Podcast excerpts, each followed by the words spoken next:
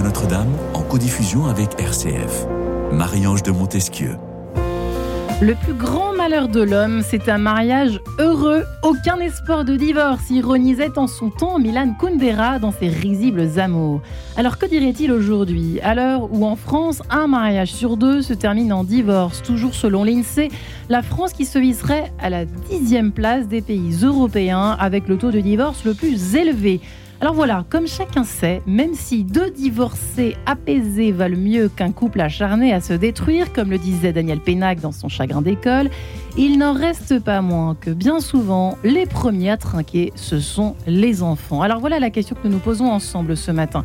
Comment tout simplement épargner nos enfants du traumatisme du divorce? Tentative de réponse aujourd'hui avec mes trois invités qui sont Marie-Estelle Dupont. Bonjour Marie-Estelle. Bonjour Marie-Ange. Ravie de vous recevoir, vous qui êtes euh, toujours psychologue clinicienne, psychothérapeute, auteur de cet ouvrage Réussir son divorce euh, chez Larousse.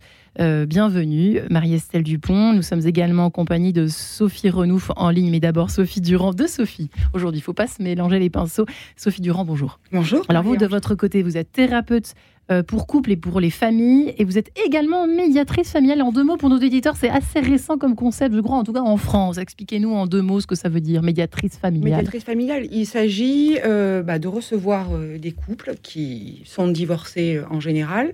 La médiation peut aussi intervenir à d'autres endroits, mais pour ce qui concerne les couples, il s'agit de ensemble traiter un sujet de conflit ou des sujets qui peuvent faire conflit. Voilà, c'est un peu ça euh, la différence avec la thérapie, euh, c'est, ce serait que euh, la thérapie, elle prend soin des souffrances et la médiation, elle traite de sujets qui pourraient, qui, ont nécessité d'être traités parce qu'il faut organiser la résidence des enfants, parce qu'il faut se mettre d'accord sur. On essaye de se mettre d'accord avec vous. C'est ça, hein, l'objectif. Exactement.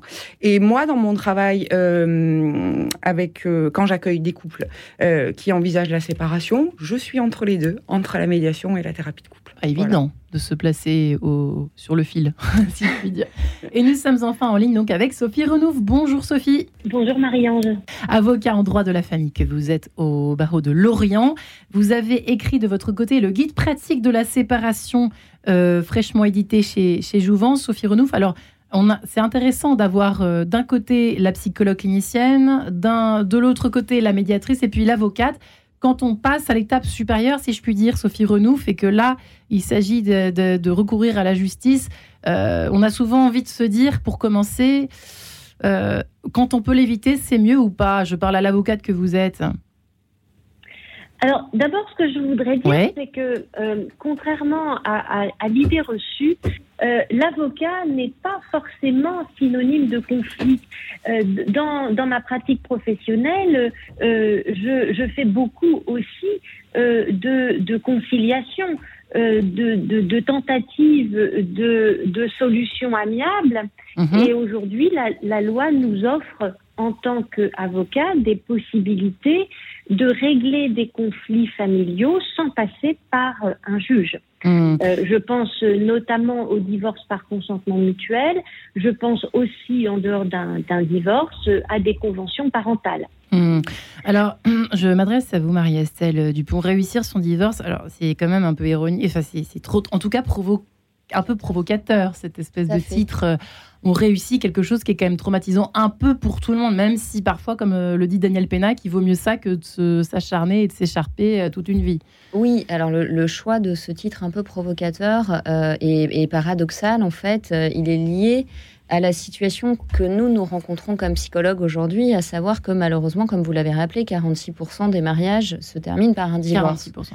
et en tant que psychologue, on a donc une approche psychologique, relationnelle, spirituelle si on le souhaite, des choses, mais pas morale et religieuse. C'est-à-dire que ça n'est pas à moi de me positionner en gourou, en pseudo-moralisateur, disant aux gens s'ils doivent ou pas divorcer. Je dois accueillir les situations, à l'endroit où elles en sont.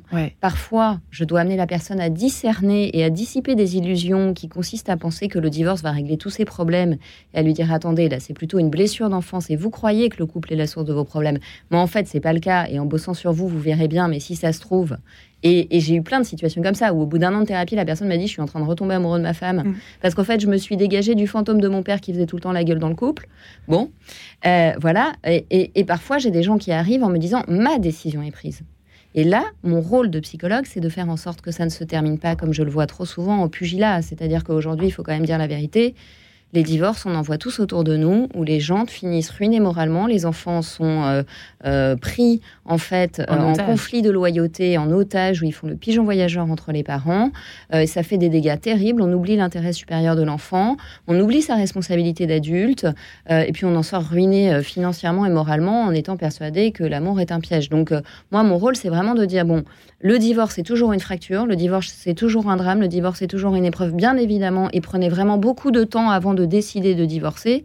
Maintenant, si vous avez pris votre décision, il ne me revient pas à moi en tant que psychologue de, de, vous faire revenir sur cette décision, mais de vous accompagner parce que oui, ça peut se passer d'une manière mature, lucide, et il sera toujours meilleur pour vous et vos enfants de divorcer dans la lucidité que euh, finalement on dit la vérité vous rendra libre. C'est-à-dire si vous vendez à votre enfant le mensonge d'un soi-disant amour qui est en fait une détestation froide et un mépris profond dans le couple, est-ce qu'il n'en sera pas beaucoup plus traumatisé dans sa vie affective?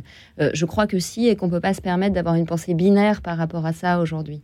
Vous écrivez euh, quand même dans votre livre, un enfant pense quand même, hein, euh, euh, dans tous les cas, un enfant pense que ses parents resteront toujours ensemble parce qu'il souhaite foncièrement que ces deux sources demeurent unies, demeurent unies pardon, et il redoute parfois au moindre conflit une rupture. C'est à la fois très violent et là aussi c'est quand même une vérité, ça Marie-Estelle? Bah, Bien sûr qu'un petit enfant, il a toujours ce rêve que les deux personnes qu'il aime le plus au monde, son papa et sa maman, s'aiment. Il est le fruit de de cet amour. Donc c'est évidemment une fracture pour lui quand euh, ces, deux, ces deux jambes en fait se séparent. Il se sent forcément écartelé et il a toujours ce rêve en lui.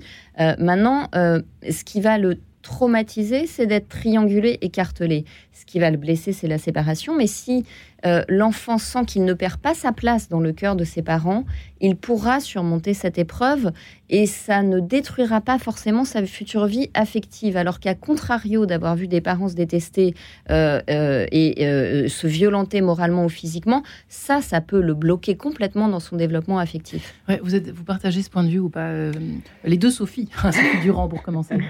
Alors je commence, ok comment dire ça? Euh, Ce qui est important, en fait, c'est de prendre soin de la souffrance euh, du couple qui va se séparer, qui envisage cette séparation.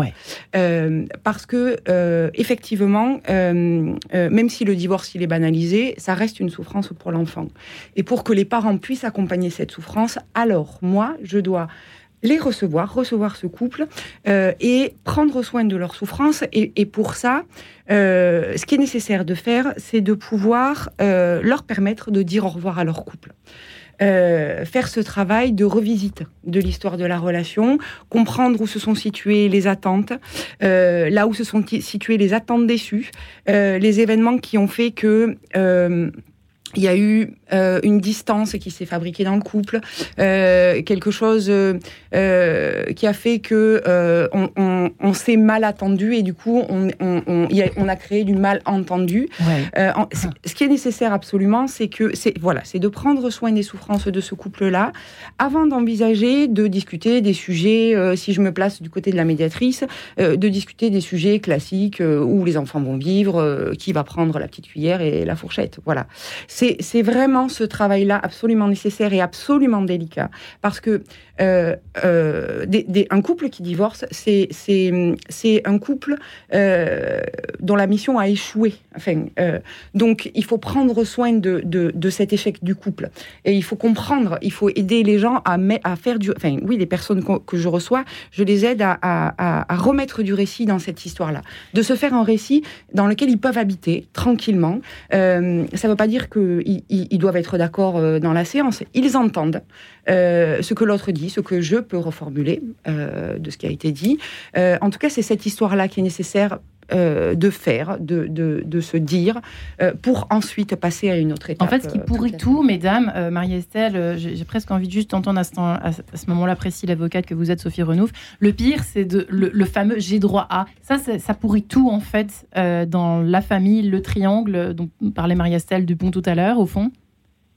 J'ai droit à, et donc je suis prêt à tout comme pour récupérer un, enfant comme une petite cuillère, pour reprendre les propos de Sophie Durand. Oui, tout à fait. En, réalité, euh, ce qui fait euh, la, souffrance euh, et, le traumatisme de, de l'enfant, c'est le conflit qui existe à son sujet, notamment de la part de ses parents, lesquels, le plus souvent sans recul, et pris par leurs propres émotions, vont raisonner sur un, un, un schéma euh, très binaire de euh, gagnant-perdant. Mm. Euh, et c'est vrai que dans, dans, ma pratique, alors moi je ne suis pas dans la, la celle qui va prendre soin du lien.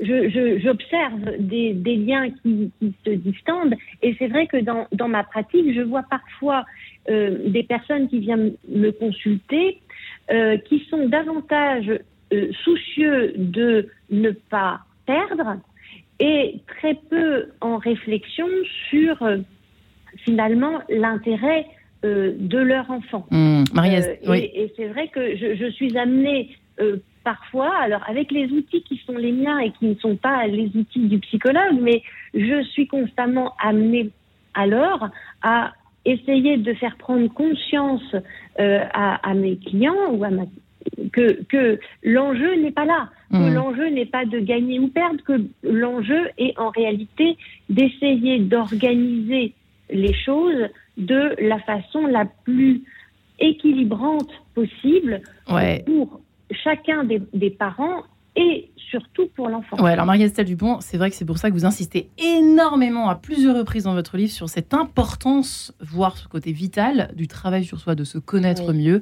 pour ne pas en rester là, parce que parfois on ne peut pas s'empêcher de se dire il est toxique, elle est toxique, ça c'est très tendance, parfois c'est vrai, mais parfois ça ne l'est pas forcément, etc., etc. Et vous parlez même du côté sacré, ça c'est quand même très intéressant. Je fais un lien précis à ce moment-là de l'émission pour vous exprimer, pour vous laisser s'exprimer, vous exprimer sur ce terme qui est quand même euh, euh, pour Radio Notre-Dame peut paraître un peu commun, mais pour notre société, l'est beaucoup moins. Euh, la disparition du sacré euh, en termes de oui, oui, tout à fait. D'ailleurs, juste pour revenir sur un mot qu'a dit Maître, euh, à la fin du livre, je dis bien choisissez si vous voulez un divorce lose-lose, win-win, parce qu'elle dit gagnant-perdant. Mm. Win-win, euh, win-lose ou lose-win. Et en fait, on peut être win-win. Mm. C'est-à-dire que dès qu'on met l'intérêt supérieur de l'enfant, on va devenir très en avant, on va, on va devenir très intelligent parce qu'en fait, on va lâcher l'ego et l'argent, qui sont les, évidemment les deux, les deux incendies euh, euh, mmh. les plus importants dans un divorce. Hein. Quand on lâche prise sur l'ego et sur l'argent, c'est gagné. Enfin, il n'y a, plus de problème, il n'y a plus de guerre, parce que euh, l'autre peut vouloir faire la guerre, il faut, faut, être deux pour faire la guerre, hein, comme pour faire l'amour. Donc, c'est à bout d'un moment, si ça prend pas parce que vous restez bienveillant et discipliné, l'autre, il sera obligé quand même de, de, de s'arrêter. donc, donc, on peut faire un divorce win-win, effectivement. C'est très important ce que rappelait Madame, et je la remercie beaucoup de, le rappeler. Sur le sacré, je mm. crois que ce qui est très particulier aujourd'hui, c'est que finalement, quand on, quand on a une culture chrétienne, on sait bien que l'accent il est mis sur la relation, c'est-à-dire que la vocation de l'homme est d'être dans le lien, que nous sommes incomplets et que l'autre, dans son altérité, va nous apporter quelque chose qui va nous permettre de nous révéler à nous-mêmes. Or, on est dans une société moderne qui a délaissé tout ce qui a de la valeur au profit de ce qui a un prix, qui a tout marchandisé. Hein. On a, avant, on avait des amis, maintenant on a des followers. Donc ça veut bien dire qu'on a marchandisé l'affect, on a marchandisé le corps, on a marchandisé le lien. Euh, et donc, euh, comme on est dans une perspective ultra individualiste, et d'ailleurs je suis la première à dire que le développement personnel a fait beaucoup de mal au sacré du lien et à l'importance de l'affect parfois, euh, et bien évidemment, on, se précipite sur le divorce avec cette illusion que l'herbe sera plus verte dans le pré d'à côté et qu'il suffit de se débarrasser de l'autre pour se débarrasser de ses frustrations. Mais en fait, quand vous allez divorcer, vous allez emporter tous vos problèmes pas réglés avec vous. Donc il faut il faut transformer en fait ce divorce en un apprentissage, en une leçon euh, euh, dont vous allez tirer de la maturité, parce que sinon vous allez refaire souffrir quelqu'un, vous allez faire souffrir vos enfants, et vous en plus vous allez rester amer et aigri en externalisant la source du problème sur l'autre, en disant tout vient de l'autre. Mais on est deux dans un échec, c'est-à-dire même dans les cas où l'autre est un pervers narcissique absolu, et cela peut arriver bien évidemment. Qu'est-ce qui s'est passé pour que votre discernement ne soit pas lucide et qu'est-ce qui s'est passé en amont quand vous avez choisi cet autre, en fait, de hmm. quoi vous n'étiez pas libéré, de schémas familiaux peut-être, etc., etc. C'est pour ça que dans le livre, euh, je reviens sur cette importance du lien affectif, mais je reviens aussi sur le discernement par rapport au sentiment de culpabilité, parce que c'est le premier sentiment qui nous étreint quand on se sépare. Et je crois qu'il y a une culpabilité qui est saine, mm. qui est la culpabilité qui va nous permettre justement de ne pas faire n'importe quoi et de divorcer en étant discipliné et propre. Euh, et puis, il y a une, culpabilité qui est en fait un peu de l'ego mal placé, c'est-à-dire que je vais abîmer mon image sociale, euh, je suis en conflit de loyauté avec ma famille dans laquelle le divorce est très mal accepté. Euh, bah oui, mais finalement, si votre mari vous frappe ou qu'il s'en prend aux enfants, tant pis pour l'image sociale, il faut sauver vos enfants, elle est là, il est là, votre devoir, elle est là, votre mission sacrée. et puis, il y a aussi la culpabilité qui est en fait un protecteur de l'ego. C'est-à-dire parfois se sentir coupable, c'est une bonne manière de ne pas rentrer dans l'humilité et l'acceptation qu'on était impuissant à sauver cette relation. Et, parfois, celui qui part, c'est celui qui a le courage de dire bah, on était tous les deux en train de se tirer vers le, vers le fond. On ne pouvait plus se tirer vers le haut. On a tout essayé. Euh, et donc là, il faut, il faut savoir lâcher, en fait, parce que ça va devenir toxique. Non pas que l'autre soit toxique, mais nous deux ensemble, on n'avait pas bien analysé nos personnalités et finalement, ensemble, on n'est pas compatible, on se tire pas vers le haut. Et parfois, ça arrive et je crois qu'il faut avoir l'humilité de l'accepter. Eh bien, merci pour cette, euh, ce premier élément, ces premiers éléments de réponse, mesdames. Nous nous séparons quelques instants pour mieux nous retrouver. Attention, autour de Vivaldi, en compagnie de Monsieur Vivaldi et ce Corrente, cet extrait de la sonate Opus 2 numéro 3 pour violon, pour violon et basse continue. À tout de suite. En quête de sens, une émission de Radio Notre-Dame en codiffusion avec RCF.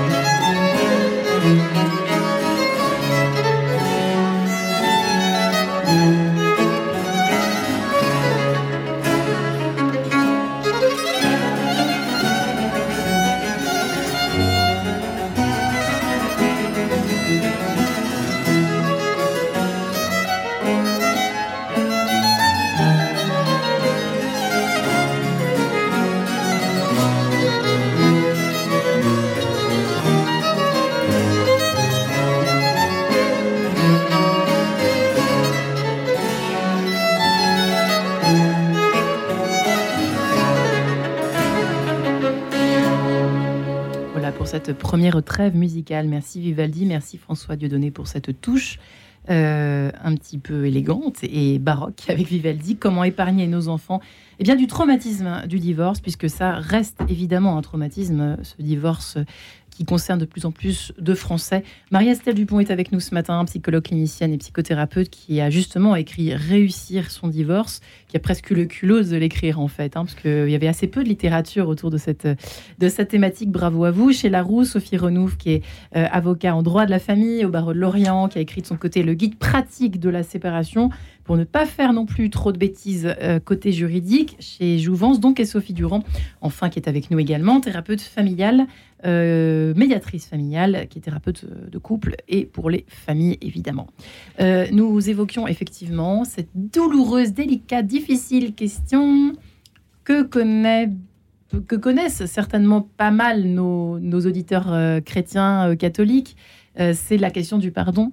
Euh, pourquoi parliez-vous du pardon à l'instant? Qu'est-ce que ça vient faire dans cette histoire, le pardon, euh, Sophie, Sophie Durand? C'est ce qu'on disait un peu en off, c'est-à-dire que c'est le bout du chemin de quelque chose. Et avant de pouvoir euh, pardonner à l'autre de, euh, de ce qu'il n'a pas fait euh, de, et, se pardonner à soi parce qu'on avait des attentes qui étaient déplacées à son endroit, euh, alors ce qui est important, c'est de pouvoir, dans une séance avec le couple, reconnaître ce qui se passe pour chacun, reconnaître chacun des sentiments, reconnaître l'investissement qu'il a eu pour son couple, mm. reconnaître ce qu'il a fait. Euh, reconnaître aussi euh, ce qu'il n'a pas pu faire à certains moments. Euh, Il faut de la maturité pour réfléchir à tout ça. Je ne sais pas s'il faut de la maturité parce que, parce que quand on accueille des, gens qui se séparent et qui... Moi, j'ai l'habitude quand même de recevoir des, des, couples qui sont en grand conflit. Euh, on peut pas dire que la maturité à ce moment-là, elle est, elle est, elle est tout à fait présente. Ce qui est très présent, c'est euh, c'est la colère, c'est la rage, c'est euh, il est hors de question que d'être dans la même pièce que l'autre. La, seule personne dans une séance de médiation qui est contente d'être avec ce couple qui se déchire, c'est moi, c'est pas eux. Ils veulent mm. pas, ils, veulent plus se voir, ils veulent plus être en contact, ils, ils, veulent plus avoir affaire à l'autre. donc tout le travail, c'est un travail de délicatesse où il est important de de se mettre à l'endroit où se situe chacun et de, de pouvoir le faire parler, de pouvoir euh, faire en sorte qu'il se raconte et qu'il raconte comment il a misé dans son couple, comment il a investi dans son couple, comment, euh, comment ce couple il a été important. S'il y a de la rage, c'est que ce couple il a eu une importance ultra importante. Sinon, il n'y aurait pas de la rage. Euh, donc, c'est ce travail-là absolument délicat qui prend du temps et en même temps. Courage aussi. Hein faut du courage pour les personnes qui viennent vous bien sûr bien sûr c'est des gens très oui c'est des personnes très courageuses parce que parce que c'est c'est en tout cas dans les situations de grands conflits euh, c'est devenu inacceptable d'être euh, d'être ensemble quoi mm. euh, et, et, ce qui est acceptable c'est surtout de faire sans l'autre sauf que un enfant il continue à avoir lui des, mm. deux parents ensemble mm. donc ce travail là de reconnaissance de pardon permet ensuite d'envisager une coparentalité. On ne peut être une mère que parce que euh, un père est présent et on ne peut être un père que parce que euh, euh, la mère qu'on a choisie existe. Et donc c'est ce travail de, de, triangulation à l'endroit de l'enfant qui, qui est important de pouvoir poursuivre. bien sûr, le couple se sépare, la famille reste. Ouais, et ça c'est difficile à, concevoir, Marie-Estelle Dupont. C'est drôle, psychologiquement ça paraît évident quand on l'entend de la bouche de, de, de Sophie Durand, mais en fait c'est il faut réapprendre ça. Faut le, faut le... Oui, mais les couples ont besoin qu'on leur dise en mm. fait. Euh, moi, je leur dis, vous êtes euh, et dites-le à, vos enfants, vous êtes séparés en tant qu'amoureux, mais vous êtes toujours une équipe parentale. Et à partir du moment où vous pouvez accepter qu'il y a d'un côté les amants qui ont échoué, et au début du livre d'ailleurs, je reviens beaucoup sur la pression qu'a exercée évidemment notre société depuis 40 ans sur la famille et comment euh, euh, l'anthropologie qu'on a dans la société moderne a totalement euh, favorisé le divorce en, mettant les individus en compétition. Donc comme maintenant il faut que l'homme et la femme soient interchangeables et que tout le monde fasse tout, euh, évidemment, ça, tue le couple beaucoup. C'est-à-dire c'est extrêmement pesant sur les couples euh, d'être dans une société moderne, beaucoup plus en fait. C'est beaucoup plus difficile de rester ensemble parce qu'il y a une compétition. Parfois, il y a même de la jalousie entre carrières. Je veux dire, donc euh, donc c'est terrible. la, modernité a attisé les conflits dans le couple. Ça, j'en suis convaincue. Mais dire à vos enfants, oui, papa et maman se séparent comme amoureux mais on ne se sépare pas de ses enfants. Donc je serai toujours ta maman et il sera toujours ton papa. Et donc il est évident que tu auras toujours autant que tu le veux accès à ton papa et que tu ne seras jamais privé de ta maman ou de ton papa. Et que votre bouche ne salisse jamais l'image de l'autre en tant que parent. Mon Dieu, comme ça va être difficile au début, et mon Dieu, comme vous allez être récompensé, et mon Dieu, comme vous mm. allez être fier de vous dans quelques années. Parce que quand on salit l'image de l'autre parent, c'est sa propre relation mm. avec son enfant qu'on pourrit. Mm. Et je peux vous dire que votre enfant, dans 15 ans, quand il fera le bilan avec son regard d'adulte qui commence à avoir eu quelques petits déboires amoureux, il se dira Mais ils m'ont, ils m'ont bousillé mon enfance, en fait. Et puis ils m'ont menti, et puis ils m'ont aliéné. Et puis pourquoi est-ce qu'on m'a dit que euh, mon père était un salaud? Peut-être que si mon père a fait ça, c'est parce qu'il souffrait et qu'il savait pas l'exprimer, voilà, etc. Donc vraiment, pouvoir distinguer le conflit des amants, on se déteste, on a envie de se jeter des casseroles à la figure, c'est une chose. Mais en tant que parent, on est une équipe. On a un projet, on a des valeurs à transmettre transmettre à notre enfant et comment on préserve ça et, de pouvoir le faire, ça va vous, ça va préserver votre santé mentale à vous et ça va vous, en fait, ça va préserver aussi votre estime de vous après coup dans la séparation. Ouais, ça demande évidemment beaucoup d'efforts. Vous êtes d'accord, euh, Sophie Renouf? Il faut accentuer là-dessus. Il faut même euh, euh, s'efforcer en priorité d'arriver à s'entendre d'une certaine façon. D'une certaine façon. Je, suis absolument et, totalement d'accord avec ce qui a été dit par euh, euh, Sophie Durand et Marie-Estelle Dupont. Et, je dirais que moi, je, le constate euh, en bout de chaîne, c'est-à-dire que tout ce qui n'aura pas été réglé chez le psychologue dans le couple, ce qui cristallisera dans la procédure, principalement autour des enfants, avec en effet euh, une tendance de l'un des parents à vouloir de fait exclure l'autre de la vie de l'enfant, euh, hmm. mais ce qui n'est en réalité qu'une projection de sa propre envie d'exclure l'autre.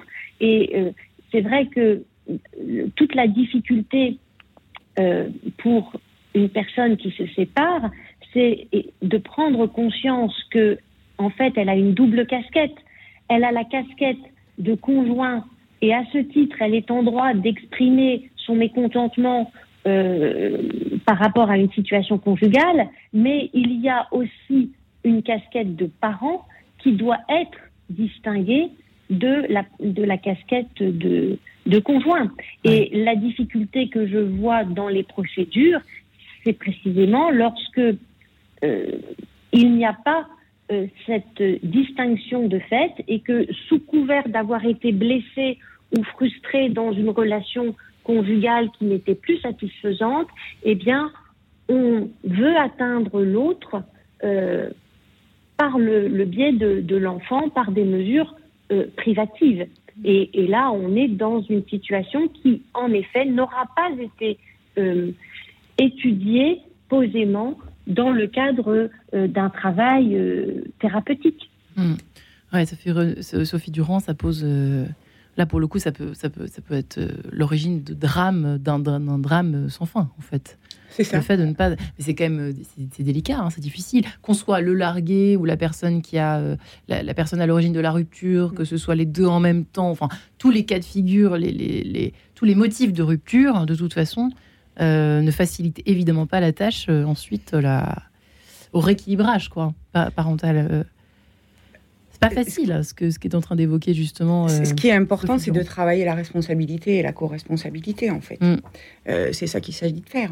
Euh, donc c'est à partir, enfin c'est ça qu'on a en tête euh, et en fond quand on travaille avec les personnes, quand je travaille avec les personnes que je reçois, c'est cette question de responsabilité. comment je me suis engagée dans ce couple-là Qu'est-ce que qu'est-ce que j'attendais Enfin, je, répète un peu les mêmes choses, mais c'est hyper important en fait.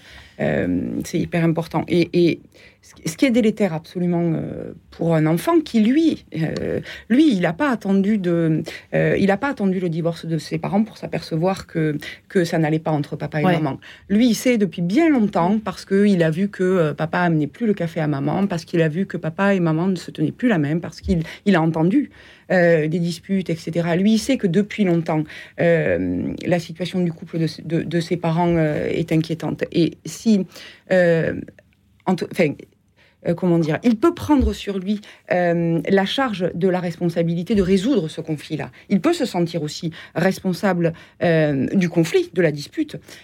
donc c'est ça, pouvoir leur raconter. Moi, je, suis absolument d'accord avec vous. Pouvoir leur faire le récit de ce qui se passe aussi pour les enfants, de, ce qu'ils, ouais, leur comment dire, parler à la place de l'enfant, les aider à, comprendre ce qui se passe à cet endroit-là. Euh, ça peut aussi être euh, particulièrement aidant parce que mm. parce que il n'est pas question pour des parents de faire du mal à des enfants. Aucun parent ne se dit je, fais des enfants pour leur faire du mal. Donc euh, en leur disant ça, tout d'un coup il y a quelque chose qui les arrête et, qui peut les faire réfléchir parce que parce que le conflit c'est absolument délétère. Est-ce que Maria-Estelle Dupont c'est inévitable finalement la, la, culpabilité dans un premier temps en tout cas les enfants sentent bien qu'ils sont même en cas de conflit de parents qui restent ensemble, euh, est-ce que c'est pas inévitable au fond de, culpabiliser au moindre? Et pourquoi ça l'est si ça l'est? La, culpabilité de l'enfant? C'est de ma faute que pour reprendre ce que disait euh, à l'instant Sophie. C'est intéressant parce que moi j'ai entendu des enfants qui ont remercié leurs parents d'avoir pris la mm. décision de divorcer hein. tellement ils en avaient marre d'être mm. les confidents hein. et les témoins de, des disputes. Euh, un enfant, il a besoin de sens. Donc face à une situation qui est douloureuse, la première chose qu'il cherche à faire, c'est à lui donner du sens. Et face au sentiment très désagréable d'être impuissant, et quand on est petit, c'est insupportable d'être impuissant, c'est pour ça que l'enfant se raconte plein d'histoires sur toutes les questions qui se posent sur la vie, il va se dire c'est de ma faute. Hein, quand un enfant est battu, il se, se dit pas c'est maman qui est méchante, il se dit c'est moi qui suis mauvais et qui suis pas aimable. Euh, donc euh, dans le cas d'un divorce, un enfant va, euh, si on est très énigmatique et qu'on lui parle pas, évidemment qu'il va se culpabiliser, il va se dire c'est parce que j'ai eu des mauvaises notes à l'école, il va mettre des explications complètement abracadabrantesques pour essayer de trouver du sens. Mm. Donc ce qui est très important, c'est de comprendre qu'on doit parler à nos enfants, mais on ne doit pas leur parler n'importe comment. D'abord, on doit leur parler seulement une fois qu'on doit leur annoncer la décision, seulement une fois qu'on est sûr. Et moi, je pense qu'on peut éviter un certain nombre de divorces si on s'autorise à se dire qu'il faut faire un pas de côté, peut-être prendre un temps momentané de réflexion, mais qui n'est pas une décision définitive, pour finir le discernement finalement sur le couple et pouvoir parfois faire renaître la relation. Mais c'est parce qu'on a accepté qu'elle était vulnérable qu'on va pouvoir la rendre à nouveau solide. Ou alors comprendre qu'il faut euh, divorcer, mais on ne dit pas aux enfants qu'on divorce tant qu'on est encore en train d'hésiter. Donc on leur annonce quand la décision, elle est sûre, pour pas leur faire faire des va-et-vient dans leur tête. Et quand on leur annonce, on leur parle en, se mettant de leur point de vue d'enfant. L'enfant, de quoi il a besoin? Il a besoin de savoir que sans aucun, sans l'ombre d'un doute, ses parents continuent de l'aimer. Il a besoin de savoir très concrètement qui va vivre où et où est-ce qu'il va habiter et quand est-ce qu'il verra chaque parent. Donc tout de suite lui donner des repères extrêmement concrets et factuels. Le monde d'un petit enfant, c'est des rituels. Tu auras ton doudou, tu auras ta chambre, tu vas voir papa à tel moment, etc., etc. Tu peux avoir papa au téléphone si l'enfant habite chez sa maman, etc. Donc on lui explique très concrètement. Donc ça veut dire que tout ça, on l'a pensé ensemble avant. D'ailleurs, vous pointez du doigt la résidence alternée, vous en parlerez peut-être tout à l'heure. Mmh, oui. Euh, et puis, euh, on ne dit pas à l'enfant, on ne rentre pas dans les détails. On ne lui parle pas d'adultère. On ne lui parle pas euh, des défauts de l'autre. On ne lui abîme pas, comme je l'ai dit tout à l'heure, l'image qu'il a de son parent. On le rassure sur l'amour, on le rassure sur le fait qu'on va continuer à l'éduquer ensemble, on le rassure sur comment va se dérouler sa vie, on le rassure sur le fait qu'il n'y est pour rien. Hmm. Ça, c'est important. Le reste, c'est les histoires de papa et maman qui étaient des amoureux et qui ne sont plus des amoureux. Et c'est mes histoires de grands et quand tu auras ton amoureuse un jour, tu verras que tu auras pas envie de tout me dire. Et eh ben moi, c'est pareil. J'ai ma vie amoureuse et je ne peux pas tout te dire parce que tu es un enfant et que ta place d'enfant, ce n'est pas la place de mon ami ou de ma confidente. Ouais. Euh, maître, j'ai presque envie de vous appeler comme ça pour euh, à ce moment précis, Sophie Renouf. Euh, vous, vous rejoignez, vous avez d'autres, évidemment, j'imagine aussi d'autres petites astuces à nous à donner aux parents qui nous écoutent qui sont peut-être dans ce cas, hein, ou de proches justement de parents qui sont peut-être sur le point de divorcer ou chez qui ça se passe plutôt mal, qui ont besoin de conseils au fond. Euh, Alors peut-être peut-être rebondir sur un, sujet qui, pourrait concerner les enfants dans la dans la procédure et justement je ne sais pas quel il serait intéressant d'avoir l'avis de, de, de Sophie Durand et de Marie-Estelle Dupont. Je, je, je, pense ici à, à l'audition de l'enfant. Euh, moi, dans ma pratique, euh, il se passe pas euh, un jour sans que euh, un parent vienne me voir pour me dire, voilà, à, à, quel âge mon enfant peut décider d'aller vivre chez l'un ou chez l'autre. Euh, en réalité, un enfant ne décide pas, et, et, et c'est vrai que là, je rejoins totalement ce qui a été dit. Euh, mais bon, moi, de, de, de mon poste d'avocat, évidemment, je n'ai pas à traiter ça. Mais un enfant ne décide pas, ce sont ses parents qui décident pour lui et qui vont essayer de s'organiser euh, intelligemment dans son intérêt euh, pour le sécuriser. Malheureusement, je suis bien placée pour savoir que ce n'est pas toujours possible et que euh, parfois le litige fait que euh, l'un des parents peut être tenté non pas de faire décider son enfant, mais de le faire entendre par le juge, ce qui pour moi, je considère, n'est pas forcément une bonne chose. Euh, et, à titre personnel, je n'y ai quasiment pas recours parce que tout simplement pour les raisons euh, évoquées dans votre émission, c'est-à-dire que euh, quand on demande à un enfant d'aller s'exprimer devant un juge, cette demande, c'est pas l'enfant qui l'a faite, ça lui sort pas de, de, de, de, la tête comme ça. C'est que un des parents souhaite son audition. Et, si ce parent souhaite son audition, c'est précisément, c'est mon point de vue, pour plus ou moins l'impliquer dans le différent parental au sujet de sa garde, du droit de visite, etc. Et c'est vrai que moi j'ai tendance à penser que cette notion de l'audition de l'enfant qui est une notion juridique, puisque c'est une, faculté offerte euh, à l'enfant et aux parents dans la procédure, eh bien, cette audition de l'enfant a tendance, selon moi, à euh, beaucoup trop responsabiliser l'enfant dans une décision qu'il ne doit pas avoir à prendre. Séparer la féline, pardonnez-moi, nous sommes un tout petit peu en retard, mais pas plus que ça. On se retrouve promis, promis, promis, juste après. À tout de suite. En quête de sens, une émission de Radio Notre-Dame en codiffusion avec RCF.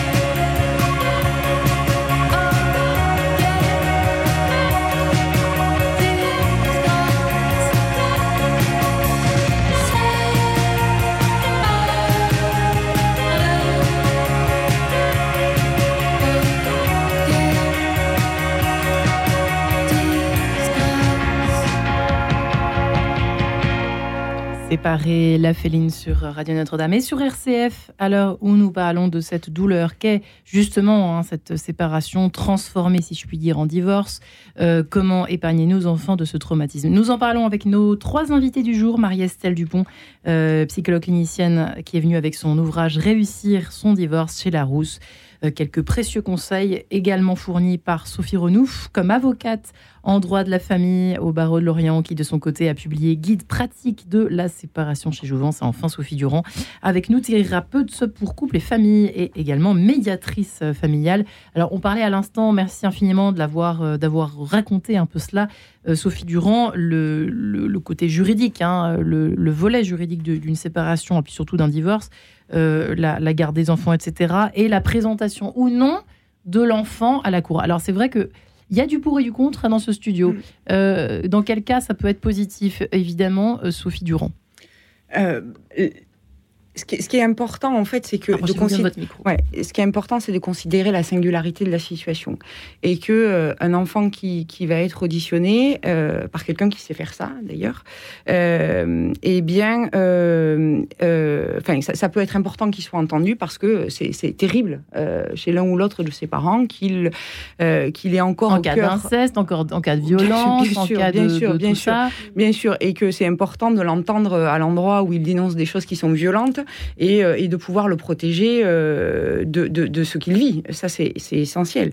Après, ce dont il faut faire attention, c'est que euh, on pourrait aussi envisager que, encore une fois, auditionner au même niveau que ses parents, alors il s'agirait pour lui d'être encore une fois et toujours instrumentalisé dans la relation de couple de ses plus. Encore, voilà, c'est ça. L'instrumentalisation dans, dans, le couple de ses parents, il en sait quelque chose depuis bien longtemps. il est au cœur de la chose, il se sent responsable c'est lui, il peut imaginer, c'est ce qu'on disait tout à l'heure, que c'est lui qui déclenche les disputes. Bref, il est au, il est au cœur de ça, et donc il y a, il y a à faire très attention et à prendre soin euh, de ces demandes de parents qui disent, euh, allez, euh, tu, tu, moi je demande ton audition, tu vas aller dire, tu vas aller trahir la relation que tu as avec ton père, tu vas aller trahir la relation que tu as avec ta mère parce que euh, j'ai besoin, moi, de me sentir euh, euh, une bonne mère, un bon père. bon, tout ça, c'est à, à accompagner tranquillement et, et, surtout, surtout, surtout, que, que, comprendre si, si, l'enfant est instrumentalisé ou pas. Oui, oui c'est très important parce que souvent ça inflige des blessures de trahison mm. euh, simplement parce que le, un des parents a besoin de rassurer son narcissisme mm. en fait. Hein, et l'enfant, c'est pas un contrefort du narcissisme parental. Hein. Euh, maintenant, euh, ça peut aussi être une libération. Il n'y a mm. effectivement pas de généralité possible. Ça peut. Moi, j'ai un petit garçon en ce moment qui me dit Papa, il m'écoute pas parce qu'il dit que je suis trop petit. J'ai hâte d'avoir l'âge de dire que je veux plus aller en garde alternée chez lui, j'ai peur de lui, je veux être chez maman. Donc euh, voilà, c'est toujours apprendre, euh, ne surtout pas faire de généralité. Et quand on est témoin d'un divorce dans la famille, de son fils, de sa fille qui divorce, pareil, ne pas faire de généralité. Il n'y a pas de place pour les préjugés, il n'y a pas de place pour la pensée binaire. Il faut vraiment accompagner et il euh, faut se dire que si les petits garçons ont, eu si longtemps et si souvent le fantasme d'être des pompiers, ça dit bien que les enfants... Hmm. Euh, quand il y a euh, leur monde, euh, c'est-à-dire leur, leur, univers familial, hein, qui, s'écroule ou, qui est bouleversé, leur premier réflexe aux enfants, c'est de se mettre en position de sauveur, c'est de se mettre en position de thérapeute, c'est de se mm. mettre en position de rassurer papa ou rassurer maman.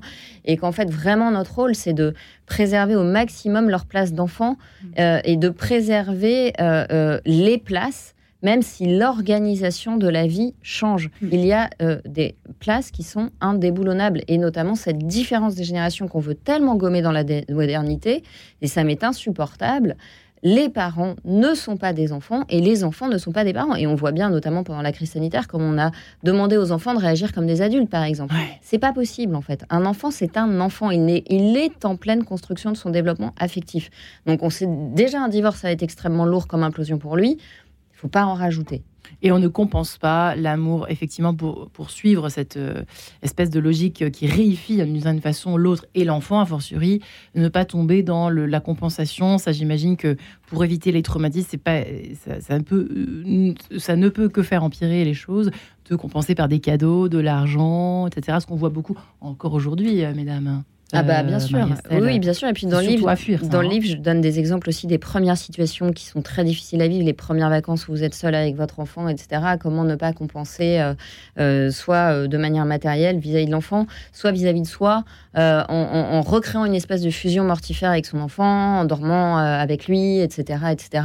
Vraiment laisser laisser à l'enfant euh, euh, euh, accepter aussi que dans la tête de l'enfant, il y ait une place vide qui se crée. Quand je suis avec maman, il n'y a pas papa, mais qui et quand je suis avec papa, il n'y a pas maman. parce que sinon, on lui envoie des messages contradictoires. Moi, j'ai des parents qui me disent bon bah, on va faire Noël tous ensemble. je leur dis non mais attendez, vous avez choisi de divorcer, c'est une chose, mais à un moment donné, il faut que votre enfant il puisse trouver des repères. Donc il faut, pour qu'il puisse accepter cette situation, qui est déjà difficile pour lui, il faut que vous agissiez de manière cohérente avec cette situation. Si vous vous retrouvez, euh, euh, si vous faites des Noëls ensemble, si vous faites des vacances ensemble, etc., l'enfant, il est complètement paumé. Il sait plus où il, sait plus où il habite. Alors, papa et maman sont ensemble, papa et maman sont pas ensemble. Et en fait, par culpabilité, parfois, on commet d'énormes maladresses. Il faut se tenir à des repères clairs. Non, on n'habite plus ensemble. Et d'ailleurs, moi, je conseille aux gens de, quand ils se ramènent l'enfant, que l'autre ne rentre plus dans le domicile, que l'enfant comprenne bien que chacun a sa maison, qu'il a accès à chacun, mais que chacun a son espace. Mmh, ça ne surenchérit pas le, traumatisme, au contraire. Vous dites qu'il vaut mieux. Euh, non, ça permet de comprendre que chacun a sa place, il y a un temps pour, euh, pour chaque parent, et c'est là que l'enfant va se rendre compte que bah, finalement, oui, il y a beaucoup de chagrin, mais. Euh, dans son cœur, il y a plusieurs couleurs, il y a plusieurs émotions. Il y a le chagrin que papa et maman soient plus ensemble, mais il y a aussi le plaisir de découvrir que quand il est avec maman, quand il est avec papa, il n'y a pas les cris. Maman est plus disponible. Euh, papa essaye pas de rentrer le plus tard possible du travail. Maman lit des histoires au lieu de pleurer, etc., etc. Donc il va pouvoir redécouvrir le plaisir d'être avec chaque parent dans un climat apaisé. Donc il ne faut pas euh, euh, re-rendre, pardon, je, le dis très mal, rendre à nouveau les espaces confus. Ça, c'est très important. Oui. Euh, vous êtes d'accord ou pas, Maître Sophie Maître Sophie, Maître Sophie tout court, Maître Sophie Renouf, pardonnez-moi, qui est en ligne encore avec nous hein. Alors, vous êtes d'accord Vous n'êtes pas obligé, hein, mais c'est intéressant. si vous, non, mais j'écoute surtout avec attention parce que, oui, évidemment, intellectuellement, je suis totalement d'accord. Euh, maintenant, moi, ce dont je, veux simplement témoigner, c'est que euh, on, est euh, toujours confronté à, des situations faites de, particularités et que dans, dans, les, les cabinets d'avocats, il y a aussi souvent peu de, personnes qui ont la, la capacité à à la fois euh, et on comprend bien aujourd'hui pourtant quelle serait la nécessité, mais à la fois faire face à une thérapie et, et un, un, un, accompagnement euh, nécessaire euh, de, de, de, la compréhension des enjeux euh, et, et, à la fois d'une séparation, parce que euh, économiquement, une séparation a, a un coût et euh, tout, tout, ce dont on parle aujourd'hui est une évidence. malheureusement, concrètement, euh, dans la plupart des familles euh, et la plupart des situations que je peux voir, euh, les choses sont plus brutales et, moins réfléchies parce qu'il n'y a peut-être pas forcément toujours la possibilité de se dire, bah tiens, avant de commencer par mettre en ordre juridiquement la séparation, je vais commencer à mettre en ordre ce que ce que j'ai dans, dans, le cœur ou, dans la tête euh, et, on arrive bah, souvent à, à, de très fortes confusions euh, telles que celles que décrit euh, Marie-Estelle Dupont. Mmh. quand même intéressant d'ailleurs d'évoquer ça avant, avant que l'émission se termine. Juste Marie-Estelle, pour vous citer, vous avez trouvé des chiffres assez parlants en tout cas. La durée moyenne du mariage est d'environ 15 ans. Dites-vous, les hommes divorçant autour de l'âge de 42 ans contre 44 ans chez les femmes, mais le risque accru de séparation se situe au bout de 5 ans, ce qui correspond en général à la petite enfance du premier enfant. Et évidemment, l'impact est encore plus grave. Alors ça, ce sont des statistiques euh, nationales. Je pense que quand on est catholique, le divorce se produit un peu plus tard. En général, quand il y a les divorces chez les catholiques, c'est quand il y a déjà plusieurs enfants. Euh, mais, mais pourquoi c'est très parlant que ce soit souvent euh, dans la petite enfance du premier enfant? Parce que ça prouve la difficulté dans la société actuelle à passer de 2 à 3 et à conjuguer euh, le couple d'amants et le couple de parents. Et c'est évidemment un séisme l'arrivée d'un enfant dans un couple où les deux travaillent en plus et où les rôles sont donc euh, plus difficiles à répartir. Euh, je ne dis pas que tout était parfait avant hein, et, que tout est, et que tout est mal dans la modernité, mais c'est sûr que ça a, finalement, on a cru se libérer, puis on s'est un peu compliqué la donne. Euh, et ça arrive en moyenne au bout de 5 ans parce que, oui, effectivement, quand l'enfant euh, quand l'enfant sort de la phase bébé, très souvent, le couple a du mal à se retrouver comme couple et qu'il est pris à la fois dans la vie professionnelle et dans la vie de parents. Et que moi, j'ai beaucoup. Alors, les couples qui viennent en thérapie, c'est formidable parce qu'en fait, ils ont plein d'outils et je leur dis, mais vous avez des ressources énormes pour passer ce cap. Et très souvent, on évite des séparations. Mais à ce moment-là, souvent, les couples arrivent en se sentant vraiment au bout du rouleau. Ils disent, mais je n'y arrive plus, je ne supporte plus, je ne la supporte plus. Là, j'ai eu un cas très joli parce qu'il faut quand même donner de l'espérance sur cette thématique qui est difficile. J'ai un couple qui est arrivé avec deux filles il y a un an et demi dans mon cabinet en thérapie. Ils avaient deux petites filles et une, la petite dernière avait six mois. la femme me disait, il faut vraiment que d'urgence vous me donniez un rendez-vous, sinon je passe mon mari par la fenêtre. Euh, je les ai reçus et avant-hier, ils m'ont annoncé qu'ils se mariaient.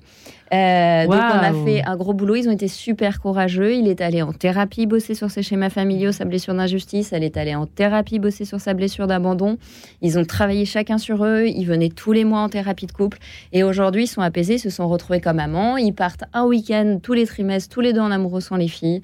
Et, euh, ils vont se marier. Euh, et, et, voilà. Et je crois, je, je, croyais dès le début en leur couple et j'avais compris que c'était en fait là pour le coup une question de à la fois d'avoir euh, nettoyer les poubelles émotionnelles de la mm. famille et tous les schémas parentaux qui n'étaient pas ajustés pour eux. Euh, et puis, euh, d'autre part, s'organiser dans les contraintes de la vie pour laisser une place au cœur, une place à l'affect, une place au sentiment amoureux qui était écrasé par la nécessité, la nécessité économique, la nécessité logistique. Autre grand sujet d'émission en quête de sens, évidemment. ça pose un vrai problème que cette, euh, cette fréquence en fait, du nombre de divorces qui, qui tombe comme par hasard à la petite enfance, pour terminer, ça, ça crée quelque chose d'encore plus douloureux, pensez-vous, selon vous, euh, Sophie Durand, ou pas? Ce, qui est, ce qui est certain, c'est que euh, c'est... comment dire ça? Le, couple conjugal, il s'efface au moment de la naissance des enfants. Il se met un peu derrière la scène. Et, euh, et après les trois ans, enfin voilà, l'entrée à l'école maternelle, tout d'un coup, il reprend une place. Et euh, si on n'y a pas fait attention, si on si on l'a pas arrosé correctement, si euh, bien sûr parce que parce que c'est la vie, enfin le boulot, et eh bien et eh bien tout d'un coup, ça peut être effrayant de savoir de, de, retrouver ce couple-là. D'autant plus qu'il y a de nouvelles attentes. Et quand il s'agit effectivement de devenir parent avec une histoire compliquée, bonjour. c'est pas évident, mais, mais, en allant voir des personnes comme Marie-Estelle Dupont ou des prêtres ou que sais-je, eh bien, ça peut parfois se transformer en happy end. Absolument. Moi, j'avais un couple samedi euh, dans mon cabinet, c'est absolument merveilleux. Et eh ben voilà la preuve. Je retombe amoureuse de mon. c'est magnifique. Merci, mesdames. Marie-Estelle pour l'émission Touche à sa fin. Sophie Renouf et Sophie Durand. Merci, mesdames. Et bon courage à, tous les couples qui, qui sont en situation de séparation en ce moment. On les embrasse. Et oui.